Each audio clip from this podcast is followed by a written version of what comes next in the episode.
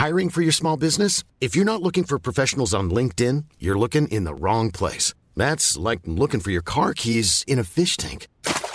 LinkedIn helps you hire professionals you can't find anywhere else, even those who aren't actively searching for a new job but might be open to the perfect role. In a given month, over 70% of LinkedIn users don't even visit other leading job sites. So start looking in the right place. With LinkedIn, you can hire professionals like a professional. Post your free job on linkedin.com slash people today. The Economist.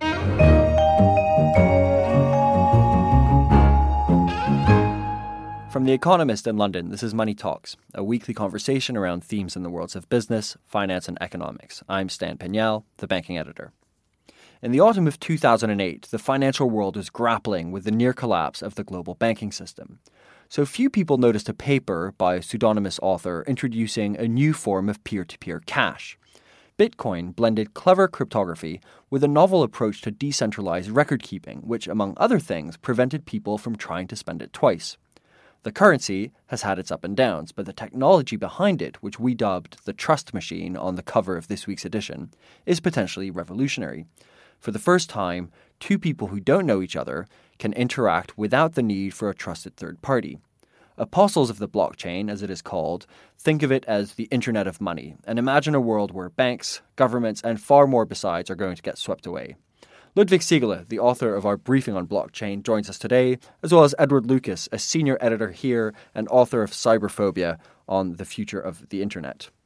Ludwig, you call blockchain a machine for creating trust. How does it do that?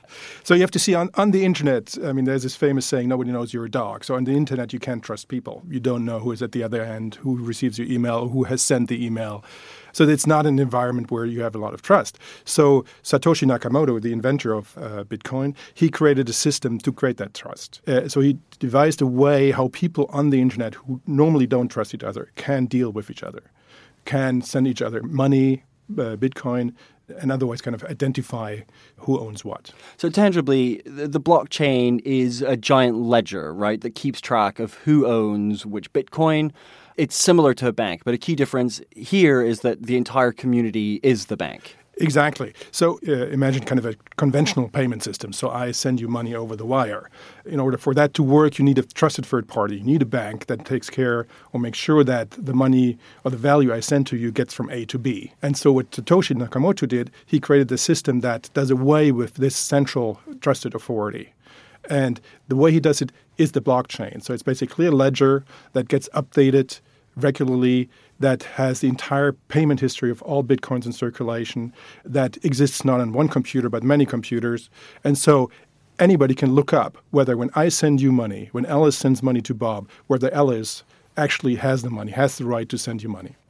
I think this is the most important thing, really, since we did a cover introducing our readers to the internet sometime in the early 90s. The blockchain started off as a way of creating electronic money, and that's what Bitcoin is, is perhaps the best known example of it. But it's far more important than that because it allows small numbers or large numbers of people to get together to do simple things or to do complicated things, all on the basis of their computers doing these sums that underlie the blockchain. And that means it's much harder for any outsider to control it. It's based on the fact that all the people who use the technology are using the same software, and that's that's I think what makes it so important. Yeah, that that exactly. That's the beauty of the thing. So so Nakamoto has created something to send out money, Bitcoin, but you can use this platform to do other things. You can, for example, bake in information, so you can use it to notarize uh, certain things. You can uh, use it to make a, a land registry tamper-proof. You can do all kinds of things uh, using features of the blockchain. So that's why it is like the internet. It is an open platform. People can build other applications on top of. I think ever since civilization started, it was based on the idea of a very important person writing things down in a big book. We had that even before we had books. We had things written on clay tablets. And this is the way in which the internet gets round that idea of having a central registry, a central ledger. The revolutionary potential looks very clear. It's an incredibly elegant solution to a problem that's existed for a long time. Uh, sometimes people dismiss uh, blockchain and Bitcoin as a solution in search of a problem. And it is true that for all the potential, Bitcoin, which, which isn't really used by a very large percentage of the population, uh, blockchains don't have applications yet, do they? If you look, I mean, the, the internet 20 years ago, uh, before somebody came up with uh, the web browser, was also an application or a network or platform for a minority. So you have to give these things time. It's very early days. But you can see that there's a growing ecosystem around Bitcoins, and it's not just kind of applications on top of the blockchain, Bitcoin's blockchain, but people are kind of experimenting with different type of so-called distributed ledgers. So you're saying I'm the guy who in 1994 was saying the internet it looks very useful, but it's never going to take off, is it? But I mean, you're trying to inject skepticism here, and I think that that's true. I mean, if all the ideas or all the, the services and, and applications people are thinking of, if that's kind of put on Bitcoin's blockchain, the blockchain will probably melt down. I mean, it's it has limits, it can't scale, it has technical issues, it uses a lot of energy. But I think what's important is that for the first time, people kind of see that you can actually share a ledger, uh, you can share a database among people, and, and the people who use it or the, the entities who use it can collectively uh, update it. For the first time, we've seen that it can be applied, and now kind of the idea is migrating into other industries. So no. I think the banking industry, for example, is very interested in, in using not the blockchain because they don't touch Bitcoin, that's, that's too, too risky, but to use that type of technology to rationalize and streamline uh, their IT systems, which are pretty much a mess. Yeah, I mean, my, my skepticism isn't around the potential of blockchain. I, I, completely accept it. It's more that the stuff that we have seen as early applications of the blockchain are all that useful. For example, notarizing documents. In my mind, there isn't a giant problem in our society about notarizing documents. Do we really want to reinvent the wheel in order to, to notarize documents? Uh, I see where you're coming from, and it's true in, in rich countries, the, the problem the blockchain is trying to solve have been solved by trusted third parties. But that, for example, isn't the case in poor countries. There is a need kind of to create trust in, in, in a way which doesn't uh, demand having very well developed institutions, bureaucracies. Yeah, I, I used to live in, in Russia where people would regularly find that some mafia type was turning up at their country house saying, This belongs to me now and they'd have papers to prove it. You have corporate raiding in Russia is about people turning up and saying, I own your company, I've got the stamp, I've got the seal, I've got the documents, this is now my company, go away.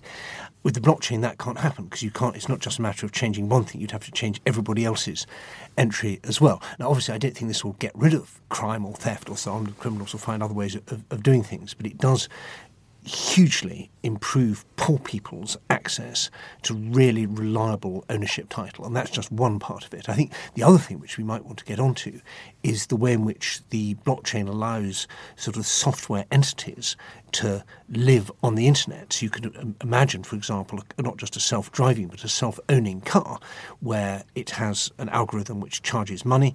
For use of it, it pays for its, its fuel and for its repair. And this is going to be require huge rethink of the way we, at the moment, um, regard machines as sort of inanimate objects and that uh, behind everything there's a human owner. With the blockchain, you could have an entity which is part of society, engaged in commerce, and doesn't have a human owner. Yeah, and these are the, these smart contracts, Ludwig. Uh, they get talked about a lot. W- when are we going to start seeing real applications of them? Uh, in a way, we already have them. Somebody built kind of a, a Kickstarter or Indiegogo type crowdfunding application on top of the blockchain and you pr- uh, and I perhaps I should first explain what, what smart contracts are. So these are automated business rules. So they execute themselves. So in that case, it's fundraising. So you, you say, give me money for a project. The software or the, or the smart contract only releases the money or allows you to use that money once enough money has been raised, once you've reached kind of your threshold for this project. And so that's an example for smart contracts. But you can, imagine much more complicated rules, like, for example, okay, if a company reaches a certain kind of level of profit, then part of that profit gets dispersed to shareholders. And to be clear, I mean, these are contracts that, that could be executed by trusted third parties. But here, the whole point is that the trusted third party disappears because uh, the blockchain or this decentralized entity is so trustworthy. Yes, at least for some routine uh, uh, transactions. I mean, I'm, I'm, not saying that entire companies could be run uh, by smart contracts, even though there are people saying this. I mean, they call the, those decentralized autonomous organizations that are basically companies that live on the blockchain, that are a bundle of smart contracts which uh, determine uh, how, how that virtual entity behaves. And that's where we get the idea of smart cars. That's what Edward just said, is that you could program a car, a self-driving car, to behave in a certain way, have uh, inanimate objects kind of control themselves. Edward, there seems to be some confusion over what the blockchain is. Some people interpret it as being purely Bitcoin's blockchain, so the blockchain that keeps Bitcoin running and other things can be added onto it. And other people think blockchains are a generic thing and anybody can create one, a sort of decentralized ledger. Well, I think the, the problem for people trying to explain the blockchain is that everybody's heard of Bitcoin, but Bitcoin isn't a great example. So the one thing that people have heard of is not necessarily the best advertisement. And Bitcoin is, is an electronic money which you can mine on a computer. You can run your computer. We have one here at The Economist, and if we let it run long enough, it would solve enough complicated sums that it would then have produced a Bitcoin. And that would be like a kind of electronic banknote, which would then carry its transaction history all through its life. And, and one of the beautiful things is that solving the electronic sums is the thing that's necessary to keep the whole system running. Exactly. So th- this trust is all based on lots of computers working on these complicated sums. And when one of the computers gets it right, the other computers can all say, yes, that's the right answer. And Bitcoin has some disadvantages, which include the fact that consumes a huge amount of power. So the computers all over the world working on this, basically just burning up energy. So people say that's a disadvantage. The money has been used for nefarious purposes. So it has an association of money laundering and drug dealing and so on. And if you're the victim of cybercrime and they're trying to extort money from you, they'll probably demand you pay the ransom to have your computer decrypted and restored to you and um, will be payable in Bitcoin. So it has a slightly dodgy. It used to be unmarked dollar bills, and now Exactly. it's Bitcoin. There could be much better ways of using blockchain technology. This is, as it were, this is not even the Model T Ford. This is one of the very first internal combustion engines, and we've got a long way to go before we get to something that would be fulfilling the whole potential of this. Hmm. So I think again, it's the idea. The seed is there. There is an example, and I think it will evolve from there, and we will see all kinds of different blockchains or distributed ledgers. But there is an argument there between kind of the, the blockchain fraction and the people say it's it's all about Bitcoin. And and the people who say it's all about Bitcoin say that you need that currency in order to make the blockchain work. You need the incentives. Only if you pay the miners or there's a reward will they provide kind of the anonymous computing power. But you also So need the scale, right? Because there is this theoretical weakness that somebody could control 51% of the network and, and therefore authenticate transactions which, which shouldn't be authenticated. That, that that's part of the story. So so what Bitcoin people say, they if you take Bitcoin away, the blockchain becomes basically a boring database. And in a way, they're right. So there's a difference between kind of uh, distributed ledger uh, or private ones or private blockchains banks want to use. So the, the, There's the got to be an incentive. If, if your computer's going to be running away 24 hours a day, solving complicated sums and con- consuming electricity and being part of the blockchain, what's in it for you? And if the answer is every now and again you get a Bitcoin, which is worth you know, several hundred dollars, well, that's an incentive. That's worth it.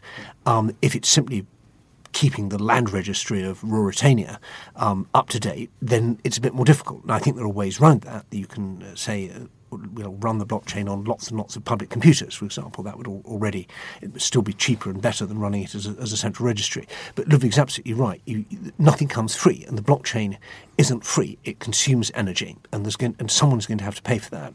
So what you probably will see is kind of all kinds of blockchains, uh, kind of constellations of blockchains, of which the Bitcoin blockchain will be an important one. It may be perhaps even the, the blockchain of last resort, kind of a central bank uh, a blockchain where kind of if I really need some trust, I can plug into that blockchain. If I need less of a trust, or if I have a, a, a vetted set of computers participating in a, in a different ledger, uh, then I perhaps don't need that trust. So it's it's we're at the beginning, and I think it, it's going to be a bit like double entry bookkeeping. So double entry bookkeeping, invented like 700 years ago in, in northern Italy by these merchants uh, with businesses that became more and more complex. So they needed some kind of way to keep books, and that involved into kind of what, what some people say is the basis of capitalism. You needed some mechanism, some accounting technique to calculate profits, losses, uh, and all of that. And that without that, we wouldn't have the company as we know it. So I think in a few hundred years, perhaps we'll see what the what the blockchain will will spawn. I, I agree with that analogy with double entry bookkeeping. Uh, like double entry bookkeeping, blockchain is quite complicated to get your head around, but once you do, you realize how incredibly elegant it is. Anyway, that's all we have time for this week. Thanks, Ludwig Siegele. Thanks, Edward Lucas. You can read our leader and briefing on blockchain in this week's issue of The Economist, and as always, you can find other stories on finance, economics, and business at economist.com. In London, this is The Economist.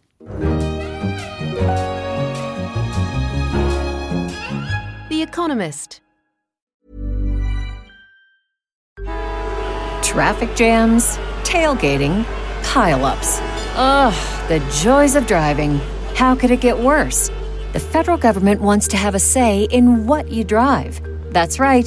The Biden administration's EPA is pushing mandates that would ban two out of every three vehicles on the road today. Don't let Washington become your backseat driver. Protect the freedom of driving your way. Visit EnergyCitizens.org. Paid for by the American Petroleum Institute.